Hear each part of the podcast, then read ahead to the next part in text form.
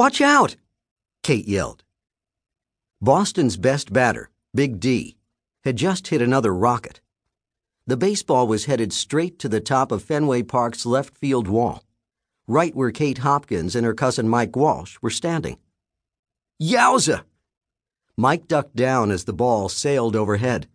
That one is out of here! Mike and Kate watched it fly over the wall of the stadium toward the sunny city street below. They waited to hear the clunk of the ball hitting a car's hood, or shattering glass as it hit a windshield. But all they heard was a loud thud and a soft thunk. No crunch, no smash of glass, no car alarms. Mike scampered up to the railing that overlooked the street. The ball bounced against the wall of a parking garage. A little girl in yellow overalls chased the ball as it rolled down the sidewalk. Ah, why didn't it land near us? Mike asked. He pulled a worn tennis ball out of his fleece jacket and bounced it against the cement steps a few times. He carried a ball everywhere he went.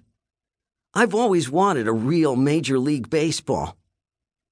If Big D had hit it at you, it would have knocked your head off, Kate answered. She took off her baseball cap and slipped her long brown ponytail through the hole in the back of the cap.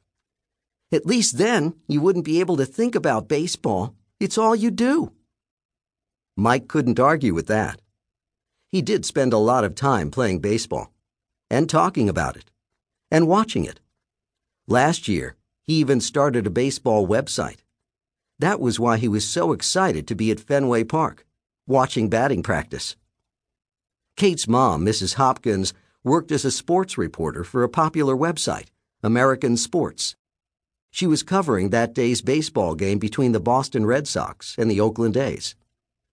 Kate lived with her mom in Cooperstown, New York. Mike lived down the block.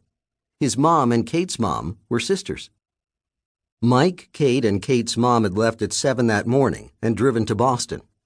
Mrs. Hopkins was in the press room but Mike and Kate were using their special all access passes to explore Fenway Park.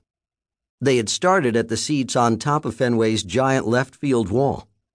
The 37 foot high wall was painted dark green and ran from left field to center field. It was known as the Green Monster. Mike turned his attention back to the field. Hey, watch the way Big D stands in the batter's box. Mike pointed to home plate. He has an open stance. His back foot is closer to the plate than his front foot. It's what gives him power to hit like that. Even from far away, Big D's arm muscles stood out through his uniform.